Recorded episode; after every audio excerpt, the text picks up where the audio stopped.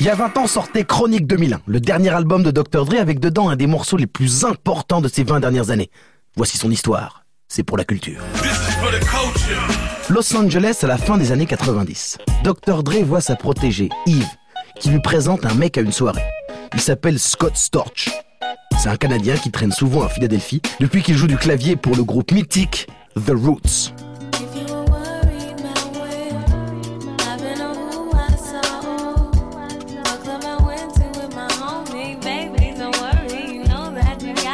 Amène Scott en studio et le fait bosser avec un jeune MC. Scott et Shaw lui compose Just the Two of Us. Et là, Dre dit à Scott de rester, lui file du blé, lui paye l'hôtel. Le lendemain, en studio, Scott se pose au piano. Bim Ça donne Big Egos.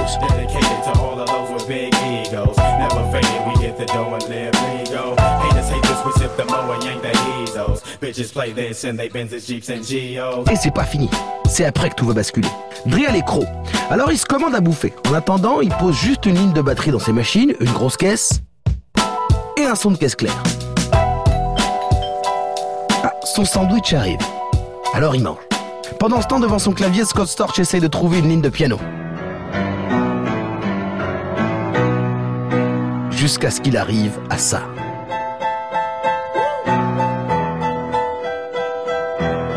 Dre déboule dans la salle avec son casse-dalle et lui dit Ok, c'est bon, c'est celui-là. Plus tard cette nuit-là, il enverra les pistes à un mec qui doit lui écrire les paroles. Un certain Jay-Z. Un mec qui débute, quoi.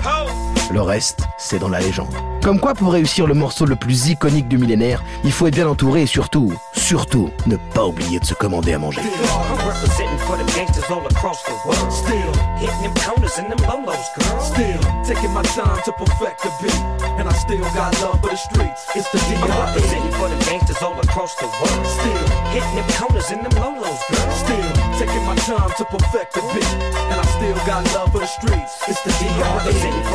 All across the world. Still hitting them counters in them lolos, girl. Still taking my time to perfect the beat, and I still got love for the streets. It's the DRE. Right back up in your motherfucking ass. Nine five plus four pennies. Add that shit up. DRE. Right back up on top of things. Smoke some with your dog. No stress, no seeds, no stems, no sticks. Some of that real sticky, icky, icky. Ooh, wee. Put it in the air. air. Boy, use a fool, DR.